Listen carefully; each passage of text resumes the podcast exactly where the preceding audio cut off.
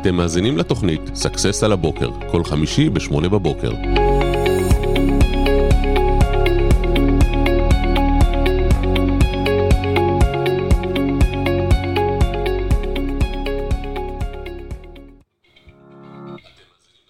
בוקר טוב, בוקר טוב, מה העניינים? בוקר מצוין. מה נשמע? It's been a while. לגמרי, כן. התגעגעתי. אז ברוכים הבאים לאולפן החדש שלנו. Yes. זהו, אתה, אתה לא מרגיש הבדל, נכון? כי... גם הם נראה לי לא מרגישים, לא? נכון, זהו. בעיקר הם לא מרגישים את ההבדל, כי אנחנו נכון. כאילו באותו מקום, זה באמת אותו מקום. אבל uh, אנחנו פה איתכם כל יום חמישי בסקסס על הבוקר, כן. והיום הפגישה היא בהשראת, uh, היום השידור הוא בהשראת פגישה שהייתה לי אתמול. הגיע אליי אתמול uh, בעל עסק מאוד מאוד ותיק, אפילו אבא ובן, שהם הגיעו עם כמה בעיות כאלה שחזרו על עצמם שוב ושוב. לדוגמה, אחד הדברים שהוא אמר, הוא אמר, אה, הוא בא אליי עם רשימה. אני מאוד אוהב את זה. אתה אוקיי. יודע, אנשים שבאים מסודר. והוא בא היה ככה עם כמה דברים, והוא אומר, תראה, אחת הבעיות זה שנגיד, יש לי בעיה של מורל בחברה, יש לי בעיה של אוקיי. אווירה, אה, יש לי בעיה של אנשים שמרכלים, אה, יש לי בעיה של עובדת וואו. שלא רוצה לעשות פעולות מסוימות אצלי בעסק. יש לו עובד שמורד ולא מוכן שישימו לו GPS על הרכב, כאילו, הוא אומר שזה חודר לו לפרטיות. אה, הוא העובד היחיד שמתנגד שיעקבו אחרי מה שהוא עושה. כל מיני דברים כאלה שחוזרים על עצמם בעסקים, והוא אומר, טוב, אני מאמין שלא נספיק לעשות הכל היום, בטח נתתי לך פה שאלות לאיזה שלוש שעות, ופתרתי לו את הכל בעשר דקות. אוקיי, לנו יש אמרתי- חצי שעה לפתור כן, את זה. אז אמרתי, תשמע, בוא, בוא נרכז בזה את השידור היום, כי אני חושב שהרבה אנשים מפספסים הרבה מאוד מהנקודות שקשורות לכוח אדם, ואני רוצה דווקא בכוונה להתייחס לנקודה הראשונה של אה, בעיית, אה, נקרא לזה בעיית מורל, מורל. ואווירה. אז הוא אומר, בטח אתה תייעץ לי אתה לעשות... מחבר את זה, מורל ואווירה? אה, בעקיפין כן, למרות שכל דבר צריך לתקוף בנפרד. כן. והדבר הראשון שהתחלנו לדבר עליו זה למה בעצם יש אווירה לא טובה בחברה. והיה לי שיחה ארוכה איתו על משהו שאנחנו לא מדברים עליו הרבה, שזה כל מה שקשור לאישיות מדכאת, אנשים כאלה שאוהבים אה, לחרב את האווירה. כן. לרוב זה אנשים שאתה יודע, זה בא בד בבד עם העובדה שהוא מלא זמן לא מצליח לגייס כוח אדם לעסק. הוא אומר, אני לא מצליח לגייס למחלקה מסוימת. שזה אגב... אה, אחת תופעה שהלכה ונעשתה יותר ויותר אה, דומיננטית בשנים האחרונות מאז הקורונה, יותר קשה ו... נכון. ולא רק זה, זה בכלל, כשיש לך בן אדם שהוא רוצה ברעתך, אז הוא אומר לי, אה, זה בטח הטכנאי הזה שלי, שכל הזמן מתלונן. אמרתי לו, לא, אתה לא מבין שהאנשים האלה הם האחרונים שאתה יכול לחשוף אותם. זה יכול להיות העובד הכי ותיק שלך, שהוא דווקא כאילו בא ומלטף אותך, והוא אומר, אתה יודע, זאב, אני חייב להגיד לך משהו, הרבה אנשים פה אומרים עליך, א', ב', ג', ואני פשוט דואג לך. אולי, אולי כדאי טיפה, אתה יודע, להשקיע יותר בעובדים, לתת יותר תשומת לב. הוא כאילו שואב לך את האנרגיה, הוא לא אומר לך מי אמר את זה, ולרוב זה יכול להיות מחשבה שהיא פשוט שלו, והוא מערבל ככה את הסביבה בזה שהוא נותן לך את התחושה שהוא הבן אדם הכי קרוב. וואו, זה ממש מתוחכם. כן, אבל uh, האנשים האלה הם פועלים ממקום שבגלל שהם מרגישים מאוימים, זה כמו פינצ'ר. אתה יודע, פינצ'ר נובח על כולם, גם לא מי נכון. שבא לתקוף אותו, אבל כי פה הוא... אתה מספר על אה, modus operandum, אה, אופן פעולה שהוא לא... אז הפינצ'ר הוא נובח, אז אתה כאילו, אתה לא... אבל למה פינצ'ר נובח על כולם? חשבת על זה פעם? כי הוא מפחד מכולם, כי הוא קטן. נכון, כי הוא כזה קטן שהוא נובח על כולם. אותו בן אדם מונע בדיוק מאותו מקום. זאת אומרת, יש לו רצון להרוס אחרים כדי להקטין אותם לגודל שלו ושלא יהוו סיכון. לא יהוו סיכון עבורו. תחשוב, בוא ניקח דוגמה מאוד פשוטה. נגיד כן. שאני מוקד טלמרקטינג. אני עובד במוקד הזה כבר חמש שנים, אני עושה עבודה ככה ככה, אף אחד לא שם לב לזה, והדרך שבה אני שומר על המקום שלי זה שאני פשוט לא נותן לאף אחד להשיג תוצאות ממש טובות. אני לוקח להם את הלידים הטובים, אני דואג להוריד אותם, דואג שכל עובד שהוא עושה טוב לא יישאר, כי אני אומר לו, שמע, אני מקווה שעשית חוזה טוב, אתה יודע, לא כל מה שזאב מבטיח לך באמת בסוף קורה. אני פה שנים, אני מכיר אותו, כן. אז אני מקווה שכתבת הכל, כן? אתה יודע, כל מיני משפטים כאלה. או לסירוגין רואים למשל מצבים שיש לך איזה עובד שיכול להיות שהוא בעצמו מאוד מוכשר, אבל הוא עושה בלוק לכל אפשרות שייכנס מישהו אה, לחפוף אותו, להכשיר עוד מישהו נכון. במה שהוא עושה, כי זה בעצם מאיים על המקום שלו. אבל שנייה אחת אני רוצה להתעכב, כי בכל זאת הפינצ'ר בסדר, הבנו שהוא נובח כי הוא מאוים, מרגיש מאוים, אבל הפינצ'ר הוא נובח, זה פרונטלי מאוד. ואתה תיארת תופעה שהיא אה, יותר אה, נחשית נקרא לזה. נכון. האנשים האלה, הם אה, הרבה פעמים, נגיד בשיחת מטבח, תדמיין ששלושתנו יושבים, אז הוא אומר, תראה, בואנה, האמת שמה זה לא יפה השינויים האחרונים שהוא עשה, וכאילו... לי זה לא כל כך מפריע, אבל באמת כל הכבוד לכם שאתם סובלים את זה, כי בעיקר זה פוגע בכם, כל השינוי הזה. אז שאפו. ואני בעצם ממריד אנשים אחרים, או נגיד, זה יפה שאתם יודעים, הסכמתם לשבת ביחד באותו חדר, כאילו, אתה יודע, אני לא הייתי מסוגל לעבוד עם מישהו באותו חדר, אבל יפה איך אתם מקריבים את עצמכם למען הארגון, זה לא מובן מאליו. כן, זאת אומרת, הוא אומר כאילו מחמאה, אבל נותן שם איזה, תראה, איזה עקיצה תוך כדי, עקיצה סמויה. נתתי דוגמה מאוד פשוטה, רוב הפעמים כשאנחנו רבים עם בן אדם, אנחנו לא רבים איתו, אנחנו רבים עם מישהו שאנחנו לא רואים. ואני אסביר. תדמיין סיטואציה, נתתי לו את הסיטואציה הבאה, שלצורך העניין, אני חוזר הביתה, וכמעט כל יום שאני חוזר הביתה, אשתי עצבנית עליי.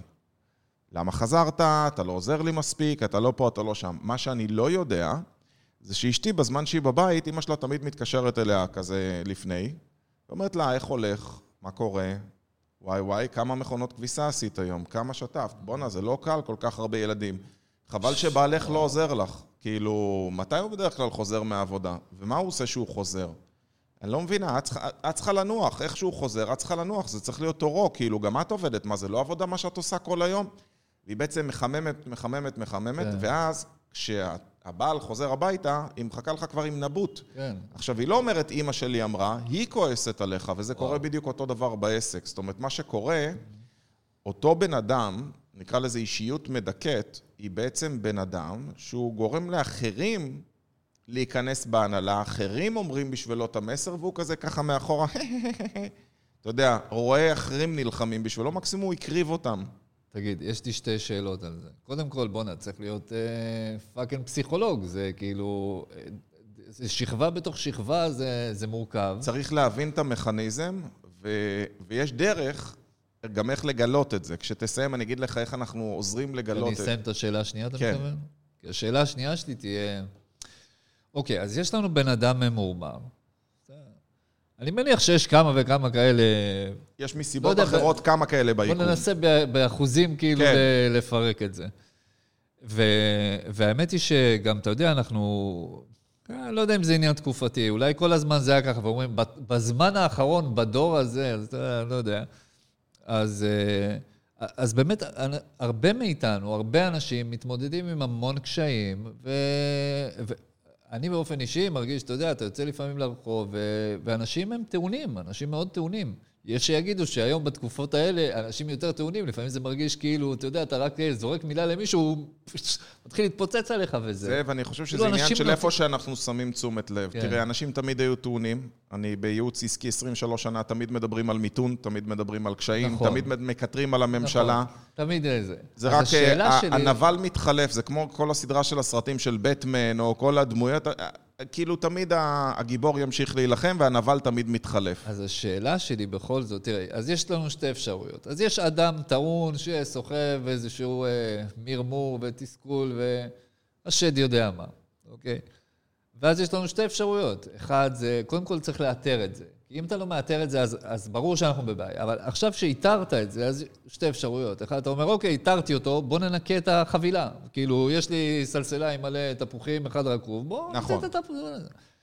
אוקיי, מצד שני, יש את האפשרות השנייה, או את השאלה השנייה, אוקיי, בכל זאת, יש פה בן אדם עם בעיה. זאת אומרת, נכון שהוא יורק בעיות החוצה, אבל אה, אבל מה, מה יכול לעזור לאדם מהסוג הזה בכל זאת? זאב, זו כי, אחת לא המלכודות, לא תקשיב, זו אחת המלכודות הגדולות ביותר. יצא לי לא מעט כן. פעמים לבלבל בין היותי בעל עסק לבין עובד סוציאלי. ניסיתי להציל אנשים מגורלם. ניסיתי נכון. לשנות את חייהם, יש לנו את היצר הזה טבוע בנו, את יצר להציל, העזרה. נכון, נכון. אתה רואה בן אדם, אתה אומר, פתאום. וואי, מסכן, איך החיים התאכזרו אליו, איזה מסכן הוא. אז תקשיב, יש משפט מאוד יפה, הוא לא שלי, שהוא אומר שעובד שחושב, סליחה, בעל עסק שחושב לטובת העובד לפני טובת העסק, פוגע בכל העובדים. בטוח.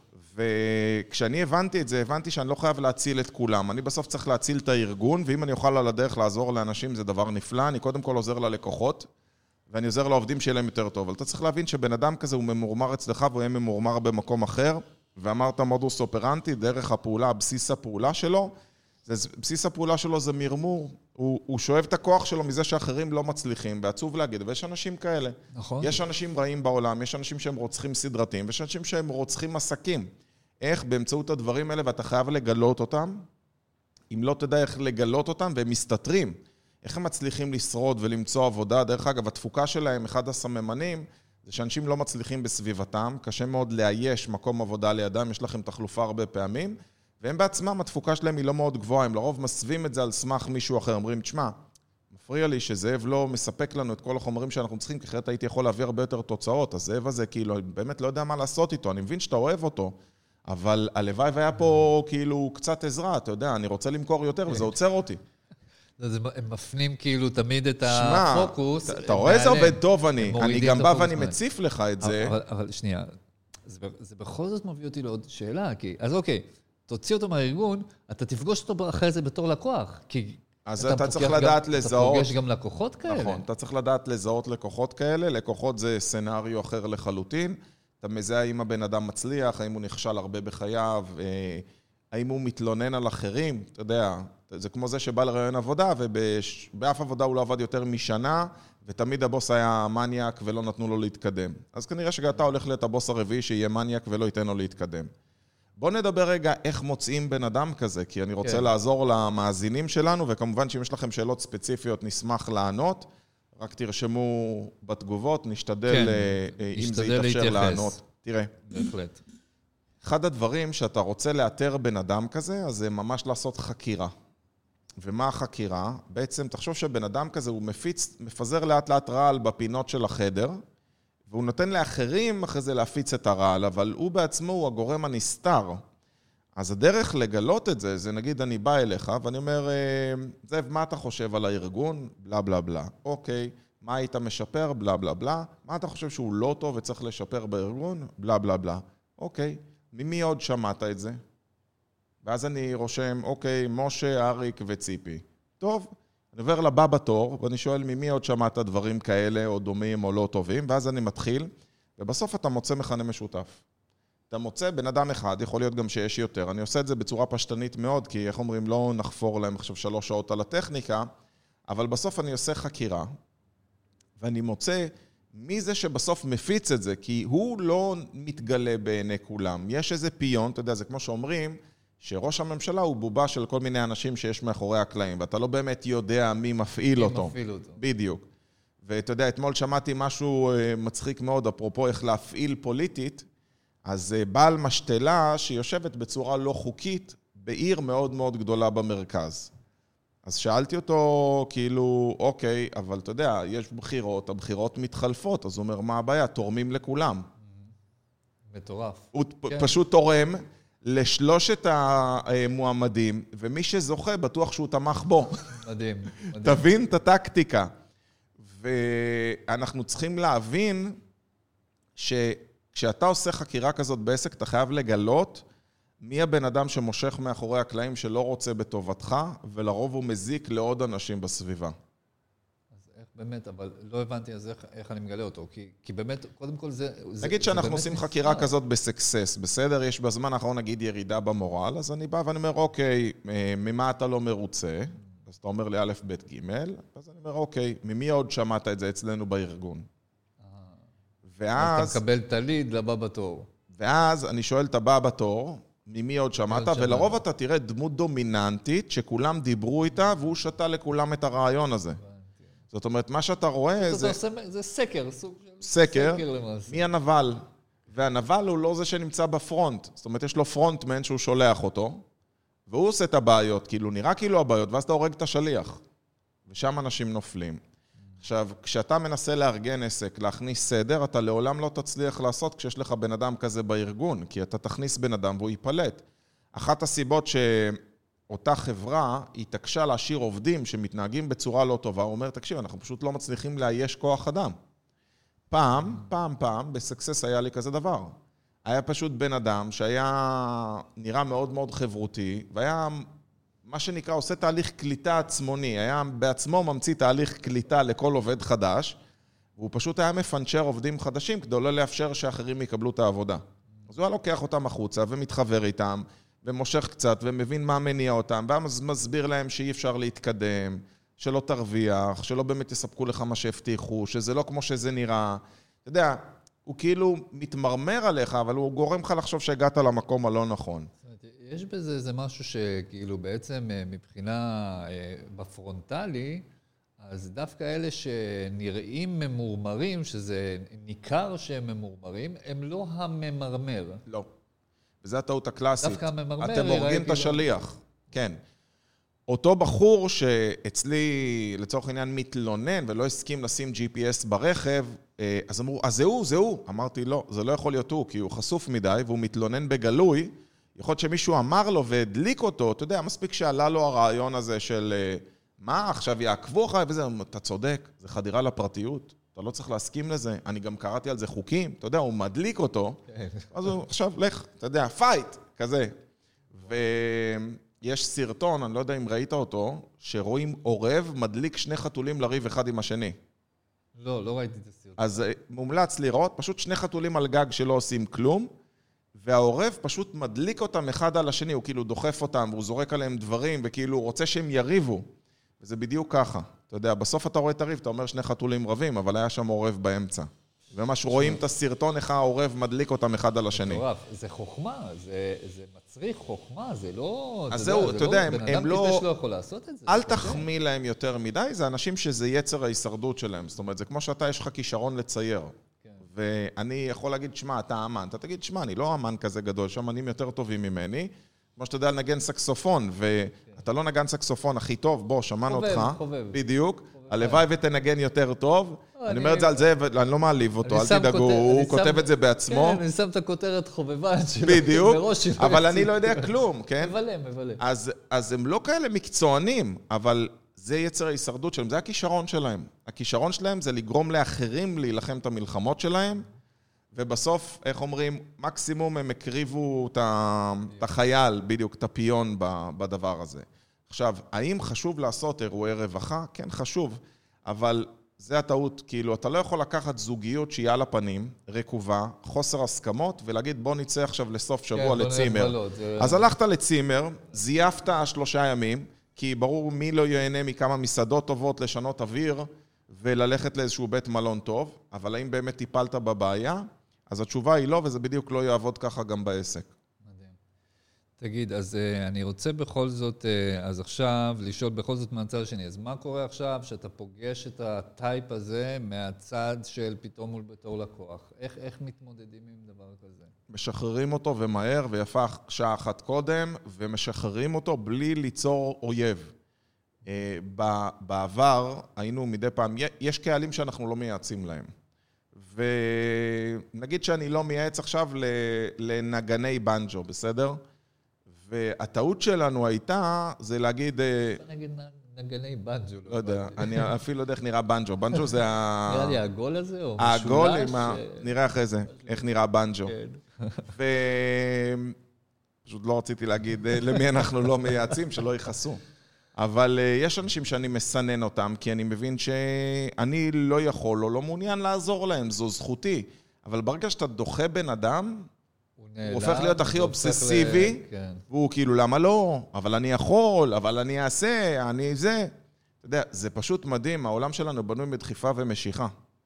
כאילו, אני מאוד אוהב לעשות פגישות פיזיות ולא אוהב פגישת זום. פנה אליי בן אדם אתמול, ואמר, לא, לא, אני, לוקח לי הרבה להגיע, זה לא מסתדר, בוא נעשה את זה בזום. אז אמרתי, אז בוא, לא נורא, אז בוא נוותר על הפגישה, לא צריך, הכל בסדר. לא, אז אני מגיע אליך מחר.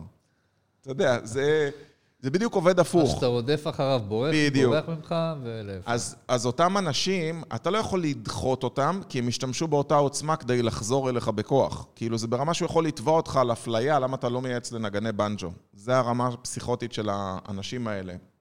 אז אני יכול לבחור, לא לקחת.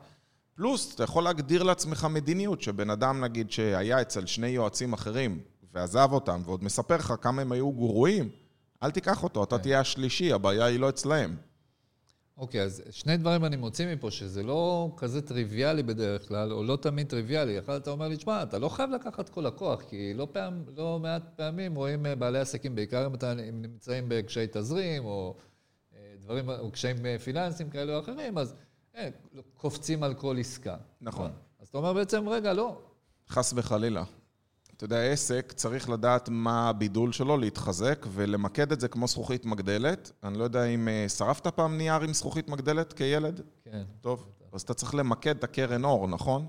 כי אחרת אתה לא מייצר שום אימפקט על הנייר. זה עושה המון אור, זו אותה כמות אנרגיה, אבל היא לא ממוקדת. כן, כי זה פרוס. בדיוק. ואם אתה באמת רוצה להשאיר חותם בעולם הזה, אתה צריך להתמחות. מצידי תהיה היועץ מספר אחד לנגני בנג'ו. אני מכיר מישהו שהוא, אה, יש לו מפעל ביוון, והוא מייצר אה, חלילי פן. זאת אומרת, אלה שעשויים מבמבוק, אבל הוא מייצר את החלילי פן הכי טובים בעולם. אתה יודע, הוא היצרן חלילי פן הכי טוב. כאילו, זה מה שהוא עושה דורות על פני דורות. הוא לוקח במבוק והופך אותם לחלילים הטובים ביותר בעולם. הוא לא אומר, אני את כל כלי הנגינה אתחיל לייצר, או אני אייצר אותם מפלסטיק, הוא פשוט מתמקד במשהו אחד ועושה אותו ממש טוב. אנחנו חיים בעולם מאוד מאוד גדול, ואפשר לייצר פה בידול מטורף, וככל שבן אדם ימקד את עצמו לקהל יעד ספציפי, לשירות ספציפי, למשהו מסוים, ההצלחה שלו תהיה פי כמה וכמה יותר גדולה. שמע, זה ממש מעניין מה שאתה אומר, וזה קצת מתחבר לי גם ל... לא שומעים אותי טוב, מה אתה אומר? אבל ככה לא רואים אותי. שומעים מעולה, אבל אה, אני רוצה שישמעו אותך ממש טוב. אז הנה, נשים ככה שגם גם יראו וגם? ישמעו. כן, כן. יופי. אז, אז, אז יכול להיות שיש איזה עניין שבעצם, כי אנחנו אומרים, אוקיי, אז, אז אתה, יש פה איזה type ממורמר, זה איזשהו type. אני לא יודע, כאילו, אתה, כאילו, אם, אם כאילו אפשר לשים עליו את החותמת. יכול להיות ש, שהתוצאה של מרמור זה שאתה בעצם לא, לא נמצא או לא מביא את הכישרונות שלך במקום ש, שיש לך, כאילו, ש, שמותאם לך? אני אגיד לך משהו, כאילו, מנסה תראה, לראות ל- לכיוונים האחריות היא של שני מתאימות לך? הצדדים, אבל היא יותר גדולה על המעסיק. אני חושב שאנחנו בתור מעסיקים, התפקיד שלי הוא לראות את היכולות והכישרונות החבויים אצל הבן אדם מולי. הוא לא יודע מה הוא יכול, כי הוא לא פגש את עצמו במקום גבוה יותר. אני פגשתי אנשים דומים, ואני יכול לזהות שהוא יכול לגדול לשם. ואני חושב שהעבודה שלי בתור מעסיק היא לזהות את הכישרונות אצל האנשים, כי נגיד באה אליי פעם מישהי שהיא הייתה סך הכל קופאית בסופר, ואני זיהיתי את היכולת העוצמתית שיש לה, והפכתי אותה להיות מנכ"לית של החברה שלי. וואו. וזה שהיא הייתה קופאית, זה סך הכל קוראים לה לנה זאדה, אני לא אשכח את השם הזה, לנה אם את שומעת את זה, עד היום אני זוכר אותך לטובה. וואו. כן, אני פתחתי חברת ייעוץ, הייתי צריך מנכ"ל לחברת שליחויות, לנה הייתה קופאית אז בסופר, ושאלתי אותה, למה היית קופאית? אז היא אמרתי, תקשיב, גידלתי ילדים, חיפשתי עבודה שהיא חצי משרה ומאוד קרוב לבית, וזה הדבר הכי קרוב, ולא אכפת לי במה אני עובדת. ובגלל שלנה היה לה יכולות כאלה גבוהות, ראיתי שהיא יכולה להיות בקלות המנכ"לית, בסדר? זה לא היה חברה מאוד גדולה, כן, הייתי עושה, לא יודע, 100 אלף שקל בחודש, אבל עדיין זה היה לנהל שליחים, לנהל עסק, לאשר חשבוניות, לנהל מול ספקים. ולעומת זאת, בחברת ייעוץ שלי לקחתי בחורה אחרת בשם חן, שעד אז היא הייתה רק בטלמרקטינג במקומות אחרים, ואמרתי, את תהיי מנהלת השיווק, היא אומרת, אני לא יודעת לנהל שיווק. אני אומר לה, בסדר גמור, זה התפקיד שלי ללמד אותך מה את יכולה. וכשאתה לוקח אנשים ואתה מעצים אותם, אתה זוכה בהם. זה לא תמיד כזה קל להעצים, כי נניח אני אה, נתקל לעיתים בתופעות שאוקיי, נניח אה, יש בחברה מסוימת אה, עובד שהוא אה, עושה טוב את תפקידו, נניח בואו ניקח לצורך הדוגמה, לא יודע, אה, עושה טלמרקטינג, והוא טוב בזה. והוא טוב, ואז המנהל שלו, הבעלים או המנכ"ל, רוצה לקדם אותו. הוא אומר, אוקיי, זה בחור טוב, בואו נקדם אותו. והוא מקדם אותו לתפקיד אחר, נניח, פתאום עושה אותו מנהל משהו. ותקשיב, הוא היה, בטלמרקטינג הוא היה מה זה טוב, אבל עכשיו בתור מנהל, זה לא בהכרח, לא שם הכישרונות שלו. המנהל בעצמו צריך לקבל הכשרה לדעת כן. איך לזהות אם אפשרי או לא. לקדם על סמך מקום פנוי זה דבר לא נכון. תראה, אני... אמ, היה פה בפודקאסט לפני שבוע אודי בן שימול, מנכ"ל סודקס, אה, שהם עושים את סיבוס בישראל ועוד המון המון דברים, אלפיים עובדים. והוא אומר משהו מאוד יפה, הוא אומר, המדיניות שלי זה תמיד לקדם מתוך החברה, כי עובד צריך לדעת שיש לו לאן להתקדם ושאני לא מנחית לו אנשים מלמעלה. אני צריך לדעת לזהות, מוציא מכרז, אומר לכולם, יש מקום פנוי, תגיש את עצמך, ואתה מייצר עתיד בעצם לעובדים. אתה יודע שאחד הדברים... איזשהו אופק מסוים שהוא תחשוב מתקדם אליו. שעובד מה הוא מחפש? עתיד וביטחון. הוא רוצה שיהיה לו לאן להתקדם, לאן לבוא בבוקר, כי אם הוא הגיע למקסימום שלו, אז הוא יחפש את העתיד במקום אחר, והוא מחפש ביטחון, וביטחון זה זה שאני יכול לגדול בשכר, כן. שאני יכול לגדול בתפקיד, שיכול להיות לי מגוון, ושיש לי לאן להתקדם. וזה התפקיד שלכם לדעת לזהות את כל הדברים האלה באנשים. עכשיו, אנשים יכולים להיות מודעים ליכולת שיש להם, אבל הם לא יודעים לאן הם יכולים להגיע. אתה יכול כן לדעת לאן אה, הוא יכול להגיע, כי זיהית אנשים אחרים בתפקידים דומים, אתה אומר, יש לו את הכישרון או את היכולת, אתה יודע. לי, מורות כתבו כל היסודי, לא מממש את הפוטנציאל יש שלו. לו פוטנציאל. כן, נראה לי זה היה מודפס לי עם התעודה. גם לי. ופשוט הייתי בסביבה הלא נכונה לצמוח, אתה יודע, עץ, אתה צריך לצמוח אותו, לשתול אותו בעציץ הנכון, כי אם אתה שם עציץ קטן הוא לא יצמח, ובשבילי הבית ספר היה עציץ קטן מדי. לא, לא ראיתי איך אני צומח בבית ספר, צמחתי כשיצאתי מבית ספר וגיליתי שפתאום אני אוהב ללמוד. התחלתי ללמוד כשעזבתי בית ספר. כן, גם אני, זה מדהים, שכל הספרים נניח שהיה לבגרות בספרות, קראתי אותם אחרי, אחרי. אחרי הבית ספר, כן. כן, אחרי שסיימתי את בית הלימודים. ספר, אם תחשוב על זה, זה סביבה מאוד מאוד מדכאת. היא שמה אותנו אה, בתבניות, כן. ביכולות, בקטלוגים, בכולם לומדים אותו דבר, באותה נכון. שיטה, באותה דרך, כל אחד צריך למצוא את הדרך שלו, אבל איך אומרים, לא נדבר כרגע על בתי ספר. כן. אני חושב שאנחנו צריכים לייצר את הסביבה הזאת הנכונה לעובדים כדי לייצר את המורל, ומורל זה לא סטוצים, וזה לא גימיקים, וזה לא המסעדה שהולכים ביחד, וזה לא, בדיוק לא כמו הצימר שבני זוג לוקחים כשהזוגיות שלהם שבורה, אלא זה צריך להיות סביבה בטוחה עבור הבן אדם. תשמע, זה שוב מעלה את ה... אה, שוב מעלה אצלי את המחשבה שבואנה, תשמע, צריך להיות כאילו ממש חכם בבני אדם בשביל להצליח בזה, כי זה לא... אתה יודע, לא, לא, לא כולנו... אה, חלק מאיתנו יזמים והקמנו חברה ויש לנו חברה, אבל לא בהכרח יש לנו את החוכמה הזו לזהות את ה... אוקיי, ש... אה, אה, זה, זה מצריך המון המון אה, זו לא חוכמה חוכמה. רגשית כזו, לא יודע איך לקרוא זה, לזה. קודם כל זה נקרא EQ, Emotional Quality, כמו. שיש IQ, יפה מאוד. Intelligence Quality. חוכמה רגשית. אה, אבל, כן, אבל אני רוצה להגיד לך, כמו כל דבר, זה נרכש. זאת אומרת, אתה יכול לרוץ, איפה אפשר ללמוד את זה אבל? אתה יכול ללמוד את זה בכל מקום, גם אצלנו באוניברסיטה או. אפשר ללמוד את זה. יש לנו אתר מנויים שמכונה האוניברסיטה, ויש שם קורס, מסלול ממש שמלמד את היכולות האלה, וכמו כל דבר בחיים, אתה יכול ללמוד את זה. אם אתה היום יכול לרוץ ריצה קלה, אני מאמין שאם אני אאמן אותך, אתה תרוץ יותר ויותר. אם תיקח מאמן מרתון, אולי אתה תרוץ חצי מרתון או מרתון, וגם לא תהיה אוסיין. בולט, אתה לא תהיה האצן הכי מהיר, אבל אתה תשתפר ביחס למה שאתה. נכון. רוב המנהלים בכלל לא מחזיקים פונקציה של מנהל משאבי אנוש בארגון שלהם, וזה מה שמפיל אותם. למעשה, אם אתה תיקח עכשיו עסק, שאלתי אתמול את שני האדונים הנכבדים שהיו אצלי, מי מכם אה, יש מנהל משאבי אנוש? אז מסתבר שהם שני מנהלים שלא הוגדר ביניהם תפקיד, ופשוט יש עוד 15 עובדים.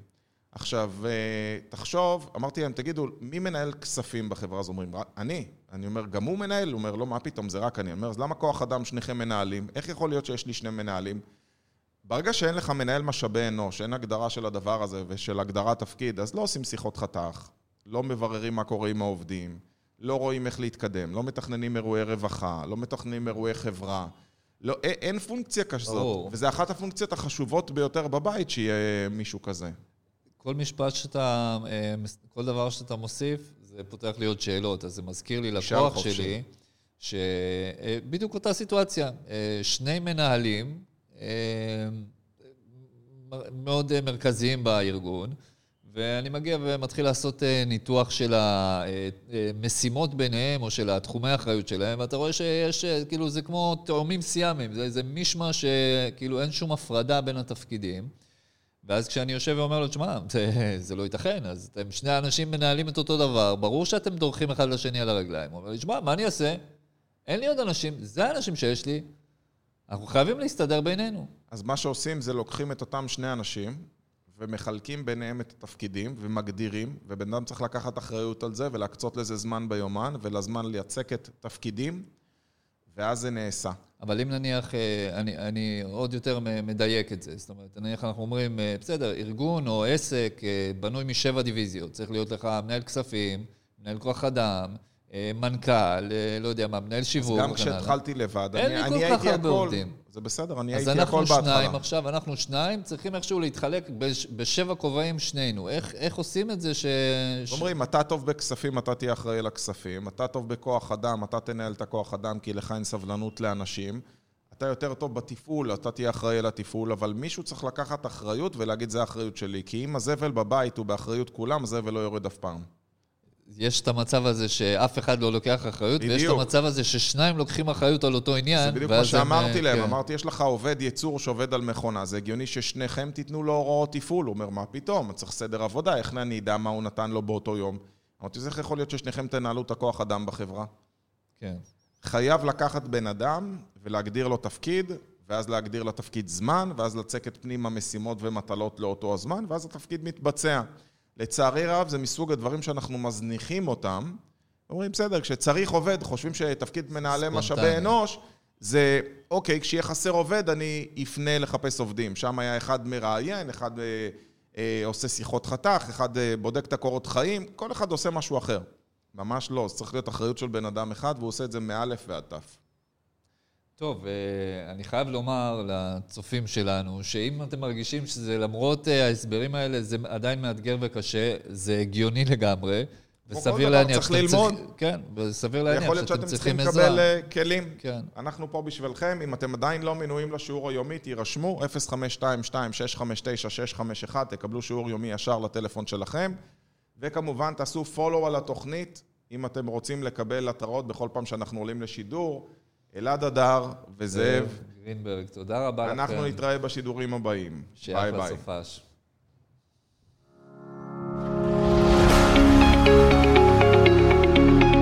אתם מאזינים לתוכנית Success על הבוקר, כל חמישי ב-8 בבוקר.